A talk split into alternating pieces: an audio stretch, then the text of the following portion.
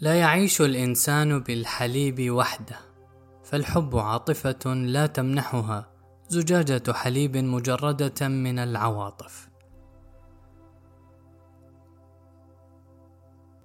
تماما مثلما ينمو الطفل في سلوكه وإدراكه ينمو الإنسان عاطفيا واجتماعيا منذ لحظة ميلاده. ظل النمو العاطفي والاجتماعي مسألة مبهمة شديدة التعقيد ويطرح ذلك تساؤلات عدة لماذا نجد أحد الأطفال أكثر لطفا من الآخرين؟ ولماذا يتصرف بعض الأطفال بعدوانية ولماذا يبدو البعض أكثر استقرارا عاطفيا من البعض الآخر؟ كانت هذه هي الأسئلة المبدئية التي انطلق منها علماء النفس والاجتماع. لكن المفاجأة الصادمة انبثقت لاحقا في سلسلة الدراسات والتجارب التي أثبتت أن طبيعة استقرارنا العاطفي والنمط العاطفي الذي نتخذه مع شركائنا أو أزواجنا وأصدقائنا في المستقبل إنما يتأثر بصورة واضحة بالشهور والسنوات الأولى من طفولتنا فكيف يحدث هذا؟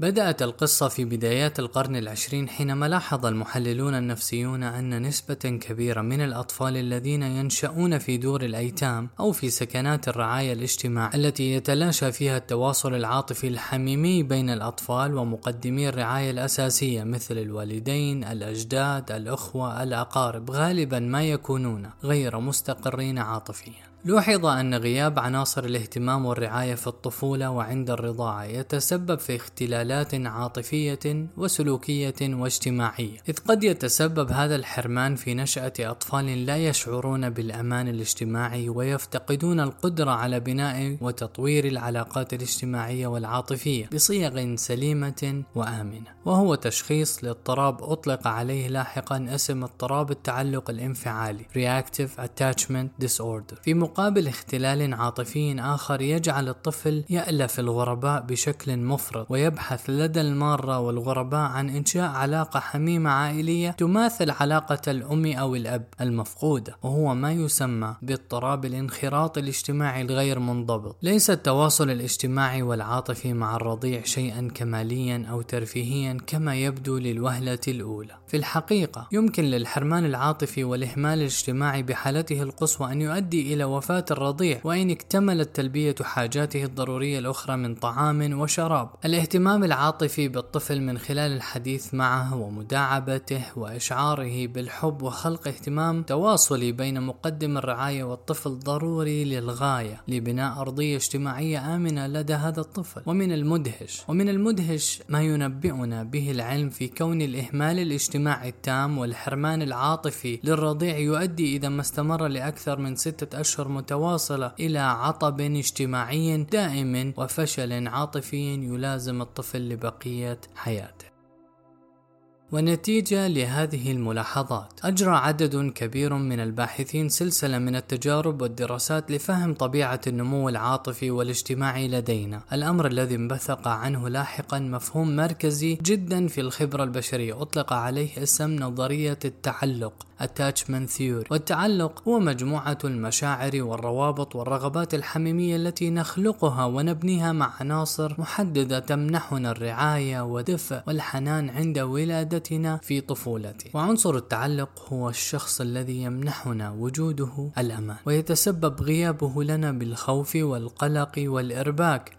فما التجارب التي أجريت وفجرت لنا أبعاد هذا المفهوم المركزي المدعو بالتعلق؟ لنلقي نظرة على ذلك. التجارب الأولى لنظرية التعلق انفجار الملاحظات من تجارب الحيوان. في المنتصف الثاني من القرن العشرين أجرى الطبيب النفساني هاري هارلو سلسلة من التجارب القاسية على مجموعة من القردة لدراسة أثر انفصال الأمهات عن أطفالهم الرضع في مراحل مختلفة من حياته أثارت تجارب هارلو حفيظة الوسط العلمي حول مدى أخلاقيتها. لتوضع تجارب هارلو القاسية في أعلى لائحة المعترضين على التجارب التي تجرى على الحيوان. لقد استخلص هارلو الكثير من النتائج العلمية المدهشة لكنها قاسية. قاسية في الوقت نفسه مما دفع العديد من الباحثين للتساؤل لماذا كانت هذه التجارب ضرورية؟ الكل يعلم أن الحب ضروري فلما تعذيب صغار القردة لإثبات هذا الأمر. قام هارلو بفصل المواليد والرضع عن القردة عن أمهاتهم بعد ساعات قليلة من ولادتهم. ومن ثم وضع أطفال القردة في أقفاص منضبطة الحرارة حيث يوجد في كل قفص نوعان من المجسمات الاصطناعية. مصنوعان على هيئة الأم. أحدها مجسم معدني يحتوي على زجاجة تدر الحليب والثاني مجسم ملفوف بقطعة قماش ناعمة لكنها لا تدر أي طعام أو شراب. كانت أولى ملاحظات هارلو أن صغار القردة تفضل إمضاء وقتها متشبتة بمجسم الأم الناعم الذي يمنحها الأمان أكثر من تفضيلها للمجسم الذي يمنحها الحليب. يلعب اللمس المباشر بين جسم الأم وجسم الرضيع دورا مهما مهما في منح الشعور بالأمان ومن ثم تشكيل تعلق عاطفي آمن بين الطرفين. وهو أمر صار لاحقا جزءا أساسيا من فهمنا العلمي لطبيعة العلاقات العاطفية والاجتماعية لدى الثدييات بما فيها الإنسان. لاحقا قام هارلو بإدخال مجسم غريب مثير للخوف وهو عبارة عن دمية متحركة لحيوان الدب. تدخل القفص فتثير الذعر وكان ما حدث هو أن صغار القردة سرعان ما كانت تركض هربا متشبتة بمجسم مجسم الأم الناعم احتماء به بدل المجسم الحديدي لكن اللافت هو ما حدث حين نزع هارلو مجسم الأم القماشي الناعم وأبقى المجسم المعدني الذي يدر الحليب ومن ثم أدخل دمية الدب المتحركة للقفص فما حدث كان غريبا تماما. إذ لم تهرب الأطفال لتحتمي بالمجسم الحديدي وبدلا من ذلك سارع الأطفال بتكور على أنفسهم أخذين بالبكاء وهم يهزون بأجسامهم للأمام والخلف وبهيئة يحتضن يحضنون بها أنفسهم. استنتج هارلو العديد من الملاحظات الأخرى إذ عند وضع الأطفال وسط مساحة غريبة فإنها تتخذ من مجسم الأم قاعدة أمان كمركز الدائرة مثل برج حماية لتستكشف المكان الغريب من حوله آخذة بالذهاب والإياب إلى مركز الدائرة الآمن ألا وهو مجسم الأم القماشي الناعم. وبحسب هارلو لقد كان مجسم الأم المعدني ملائما من ناحية وظيفية بيولوجية فهو يدر الحليب لكنه لم يكن ملائما من الناحية النفسية فنحن نحتاج إلى رعاية حميمية باعتبارها حاجة ضرورية إذ ليس بالحليب وحده يعيش هذا الإنسان. تبين أيضا أن التعلق العاطفي يؤثر في الطرفين فالأمهات اللواتي نزعت أطفالهن منهن عند ولادتهم. صرن لاحقا أمهات بلا أمومة. فعند إرجاع أطفالهن إليهن بعد ثلاثة أشهر وجد أن الأمهات كن يمارسن سلوكيات الإهمال والرفض والإساءة للأطفال الرضع. وكأنهن فقدن قدرات الرعاية الحميمية. ما هو اللافت؟ ما هو لافت ومحزن هنا؟ هو أن الأطفال استمروا بمحاولات غير معدودة لتأسيس تواصل حميمي مع أمهاتهم. على الرغم من رفضهن لهم. وعلى الرغم من إهمالهم وتجاهلهم. وأمر لوحظ لاحقا لدى أطفال البشر أيضا. وكأن الطفل يقول لأمه رغم إساءتك لي فإنه ليس لي سواك. لم أستغني عنك. تلعب الفترة الزمنية عاملا مهما في مسألة التعلق تبين لهارلو أنه من الممكن أن نتدارك المشكلات الاجتماعية والعاطفية التي تنشأ لدى الأطفال إذا لم تتجاوز فترة الإهمال الاجتماعي والعاطفي المدة الحرجة وهي ثلاثة أشهر متواصلة أما بعد هذه المدة فيبدو للأسف أن الأعطاب الاجتماعية والاختلال العاطفي سيلازم الطفل بصورة كبيرة في حياته وسيصعب إعادة الأمور إلى وضعها السليم. عقبت دراسات هارلو دراسات استخلصت الأبعاد العملية للتجربة مثل ممارسات الرعاية الصحية البشرية التي تخص حديثي الولادة وأحد أمثلتها رعاية الكانجرو kangaroo care التي توصي بممارسة اللمس المباشر المباشر المنتظم والمستمر بين الأم ورضيعها أو بين الرضع ومقدمي الرعاية الأساسية الأمر الذي ينتج عنه تحسن على مستوى الصحة الجسدية والنفسية للطفل وحتى في خفض معدلات الوفيات للأطفال الخدج. في مكان آخر وفي سياق متصل. قام عالم الحيوانات الشهير كونراد لورنس بدراسة ظاهرة أطلق عليه اسم التطبع imprinting وهي تعبر عن ميل صغار الحيوانات في مراحل معينة من عمرهم بالتعلق بأقرب كائنات توجد حولها ومن ثم محاكاة تصرفاتها وحركاتها. توجد هذه الظاهرة بحسب لورنس بالفطرة لغايات تطورية تتعلق بتعلم الأبناء من الآباء آليات جمع الغذاء والهرب من الأعداء والبقاء على قيد الحياة. لكن لورنس تنبه إلى أن هذا التطبع يحدث في فترة حساسة من عمر الرضع والأطفال إلى درجة أنها يمكن أن تحدث مع أي عنصر يستدخل بشكل أقرب من الأم أو الأب. فقد استطاع لورنس أن يجعل صغار البط تتطبع به بحيث تلاحقه حيثما يذهب وتبقى ملاصقة له ولتحركه. وقد استطاع أيضا أن يجعل صغار بط آخرين يعقدون التطبع مع أجسام متحركة مثل جمادات آلية. بمعنى أن هذا التطبع هو جاهزة بيولوجية موجودة في العديد من الحيوانات تحدث في مراحل حرجة يحاكي فيها المولود والطفل سلوك الكبار والآباء ليتعلم منهم ويكتسب مهارات الهرب والبقاء وجمع الغذاء ونحوه. التجارب البشرية لنظرية التعلق. يبدأ التعلق منذ الشهور الأولى من عمر الأطفال ويصل تجلي أنماط التعلق إلى قمته في السنة الثانية تقريبا ثم يبدأ بالانحسار التدريجي مع التقدم بالعمر. كلما صار الطفل أكثر استقلالية وأكثر اعتمادا على نفسه بشكل عام فإن الأطفال يبدأون بتمييز وجوه أمهاتهم عند عمر ثلاثة أشهر وفي عمر الأشهر من ستة إلى سبعة يتجلى قلق الانفصال لدى الطفل separation anxiety. وهو القلق والبكاء الذي يحدث حين يلحظ الطفل عدم وجود مقدم الرعاية الأساسي مثل الأب أو الأم وغيابهما أو ابتعادهما أما في حالة الأطفال المكفوفين فإنهم يبدأون بال القلق والبكاء إذ لم يعودوا يسمعوا صوت أمهاتهم أو صوت تحركاتهم المألوفة. بناء على ملاحظات هاري هارلو قام الطبيب النفسي جون باوليبي وعالمة النفس ماري آينسورث بإجراء تجربة علمية على أطفال البشر لدراسة أنماط التعلق لدى الإنسان بناء على شكل قلق الانفصال الذي يستجيب به أطفال تتراوح أعمارهم من سنة إلى سنة ونصف. سميت التجربة التي قام بها باوليبي وأينسورث باسم تجربة موقف الغريب بحيث تترك الأم طفلها في غرفة مليئة بالدمى ثم ينضم للطفل شخص غريب وودود يقضي بعضا من الوقت في الغرفة بجانب الطفل ثم تعاود الأم الدخول للغرفة. عند دخول الأم للغرفة يستجيب الأطفال بأربع طرق رئيسية. أطفال يرحبون بقدوم أمهم ويتوددون إليها بشكل طبيعي وعواطف مستقرة وسعيدة. هؤلاء يشكلون نمط التعلق الآمن Secure Attachment Style. رقم اثنان أطفال يتجاهلون تماما عودة الأم. أي يلحظون دخولها الغرفة ولا يبدون أي ردة فعل. وهؤلاء يشكلون نمط التعلق التجنبي Avoidant Attachment Style. رقم ثلاثة. أطفال يستجيبون بشكل غاضب ومنزعج ويرفضون تودد الأم لهم ولكنهم في الوقت نفسه يتشبثون بها ويبقون بالقرب منها ويشكل هؤلاء نمط التعلق المتردد. Ambivalent Attachment Style. رقم أربعة. أطفال يستجيبون بطرق متناقضة وغير مفهومة مثل أن يقتربوا من الأم بينما ينظرون إلى مكان آخر وكأنهم شاردو الذهن أو أن يتصرفوا تصرفات غريبة مثل ضرب الأم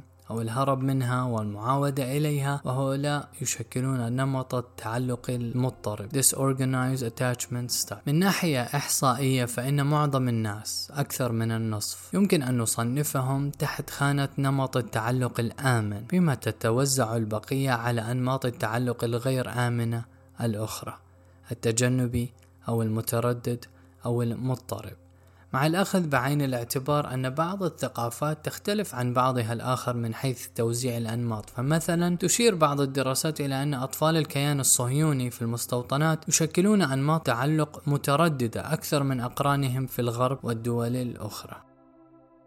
لكن ما علاقة ردود الأفعال هذه لغياب الأم بسلوكيات الطفل الاجتماعية والعاطفية؟ إن كل نمط من أنماط التعلق يرتبط بحسب عدد من الدراسات بعدد من السلوكيات الأخرى، مثلا يواجه الأطفال التجنبيون مشكلات في الإفصاح عن مشاعرهم ولديهم نظرة دونية لذواتهم، في مقابل الأطفال الذين يشكلون نمط تعلق آمن. إذ يبدون أكثر ثقة بأنفسهم وأكثر انخراطا اجتماعيا أما الأطفال الذين يشكلون نمط تعلق مضطرب فهم في المدارس أكثر عدوانية وأكثر انفعالية وإزعاجا من باقي أقرانهم. تنجأ أنماط التعلق الغير الآمنة بسبب العديد من السلوكيات التربوية الخاطئة والكثير من الإهمال والحرمان العاطفي. الأسباب الدقيقة للكيفية التي تحدث بها أنماط أنماط التعلق الغير آمنة ما زالت غير معروفة تماما. لكن هناك العديد من النظريات العلمية والملاحظات الطبية التي يوردها بعض المختصين كأمثلة وسلوكيات تربوية خاطئة قد تتسبب في حصول تشوه في أنماط التعلق. نشرح بعضا منها. البروفيسور والطبيب دانيال جاي في كتابه The Whole Brain Child. بعض التصرفات التي قد تتسبب في تشويه نمط التعلق لدى الأطفال. ففي حديثه عن نمط التعلق المضطرب. يذكر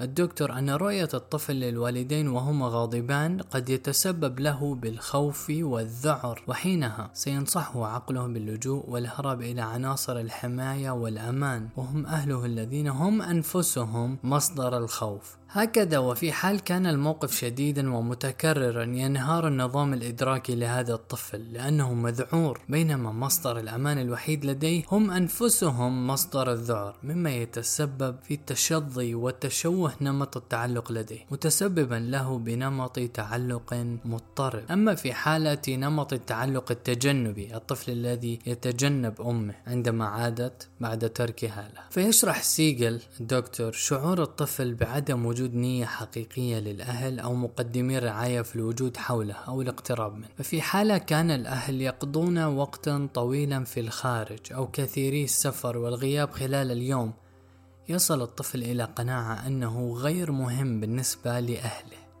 وأحيانا وفي حالات حادة قد يشعر بعدم وجوده الحسي وحين يكبرون فإن نظامهم فإن نظامهم الإدراكي يتأسس فقط على فكرة الوجود المادي بالنسبة للآخرين وهو ما يجعلهم يفتقدون القدرة على التعبير عن ذواتهم المعنوية ومشاعرهم وآمالهم وأفكارهم فيصيرون أكثر تجنبا. وفي حالة نمط التعلق المتردد كما في الكيان الصهيوني الحالة الأبرز. يضع السيجل أحد الأمثلة حول الإرباك الذي يحدث لدى الطفل حين يأتيه شعور حقيقي بالجوع ويطلب الطعام أو الحليب ثم يقابل بتعنيف أو صراخ من قبل مقدم الرعاية. الأمر الذي سيثير فيه الذعر والخوف والذي سيجعل الطفل يرتبك إدراكيا حيال حوائجه. الطريقة التي يجب أن يشعر بها حيالها الأمر الذي يجعله أكثر ترددا وقلقا وأكثر شكوكية تجاه ما يشعر به. يجدر الذكر أيضا أن هناك ترابطا بين انتقال أنماط التعلق الغير آمنة من الأمهات أو مقدمي الرعاية إلى الأطفال. فالأمهات اللواتي يعانين من نمط التعلق تجنبي لا يستطيع الإفصاح عن مشاعره وانفعالاته الداخلية بثقه وأمان غالبا ما ينقلن هذه السلوكيات والتصرفات والطريقة في التعاطي مع المشاعر إلى أبنائه. وقد يسأل القارئ ما أفضل الكتب التي تقدم توصيات تربوية للأهل ومقدمي الرعاية لهؤلاء الأطفال لكي يشكلوا نمط تعلق آمنا لدى أبنائهم. اقترح هنا كتاب Rising a Secure Child.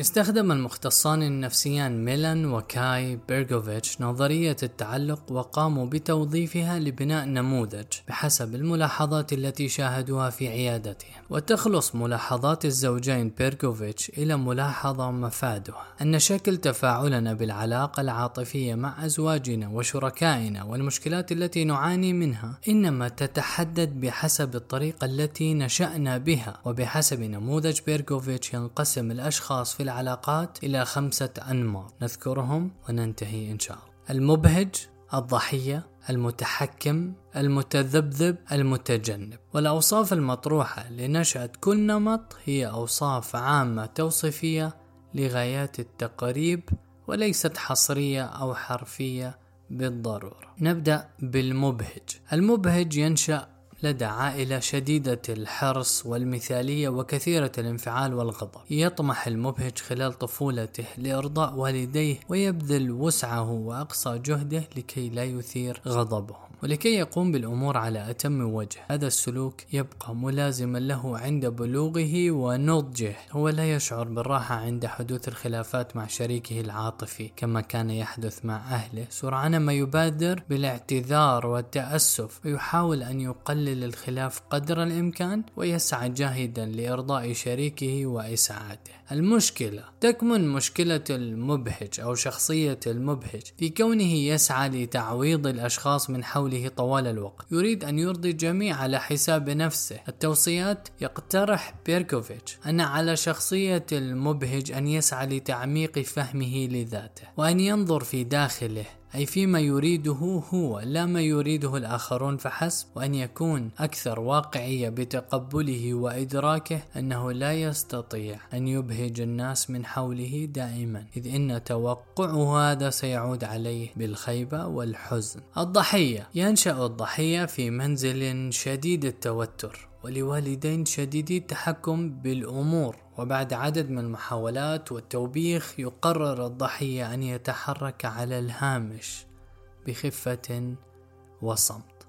لكي لا يلحظه أهله وبالتالي يحمي نفسه من التوبيخ والمشكلات. المشكلة يتسبب هذا النمط بنوع من الانسحاب السلوكي، إذ يقضي الضحايا حياتهم يتصرفون من خلف الكواليس ويخافون أن يتخذوا قراراتهم بأنفسهم فنمط أهلهم التحكمي يجعلهم أكثر تعودا على هذا الطريق من العيش ومن ثم فهم غالبا يرتبطون بأشخاص متحكمين تماما كأهلهم وللأسف فإنهم يعانون من القلق والاكتئاب وصورة متدنية عن الذات. التوصيات يقترح الاستشاريان على الضحية أن يتعلم أن يحب ذاته وأن يحترم صورة شخصيته وأن يقف مدافعا عن نفسه في مواجهة الآخرين وأن يتعلم أن يوجد بحضوره التام لا الانسحاب والهامش مهما تطلب منه ذلك في البداية الانخراط في المشكلات والمتاع المتحكم. ينشأ هذا المتحكم في منزل مهمل.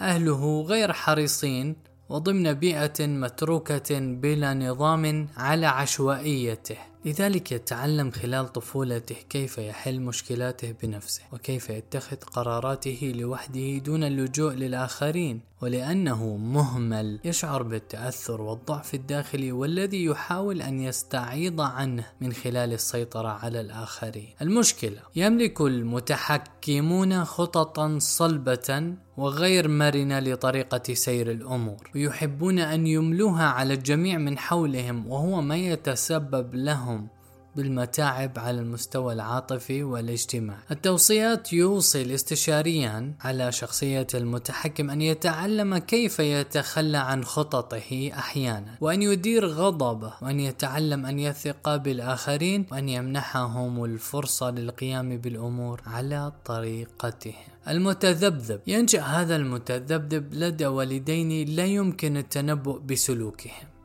ويقومون بكثير من التواصلات العاطفية الغير متسقة وغير مفهومة فهم أحيانا شديدو العناية والاهتمام وأحيانا شديدو الغياب والإهمال. وفي كل مرة يحاول فيها الطفل أن يبني نسقا منطقيا في ذهنه ويجربه يجد ردة فعل متناقضة مع ما سبقه. الأمر الذي يجعله شديد القلق تجاه العلاقات مع الآخر. المشكلة هنا يتعلق هذا المتذبذب بسرعة ويصاب بالذهول والحماس للعلاقات الجديدة جديدة ويمجدها بطريقة قدسية. تكمن المشكلة لدى المتذبذب في أنه يشعر بقلق عاطفي كبير وتخوفات غير منطقية بسبب الطبيعة التي اكتسبها من أهله فحين يغيب شريكه لبعض دقائق ويحاول الاتصال به ولا يجده قد يصاب بهلع كبير ظنا منه أن الآخر قد قرر التخلي عنه. التوصيات ينصح بيركوفيتش هذا المتذبذب في أن يتمهل على الدوام وأن يعطي الأمور وقتها وألا ينكب على العلاقات باندفاعية ولا يقرر على عجالة أو يفترض أي افتراض حاد تجاه الآخرين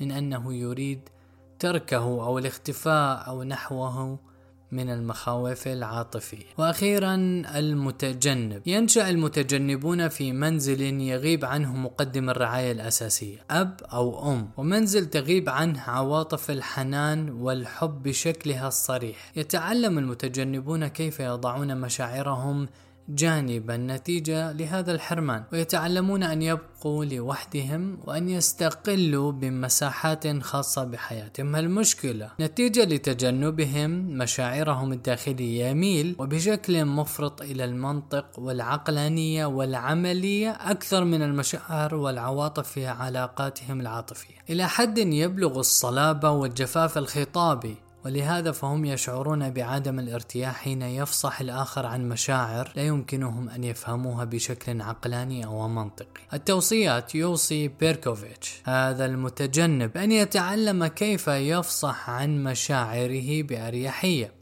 وأن يسمح بين الحين والآخر لعواطفه وحدثه ومشاعره أن تملي عليه بعض القرارات بدل صرامة المنطق والعقل الدائم.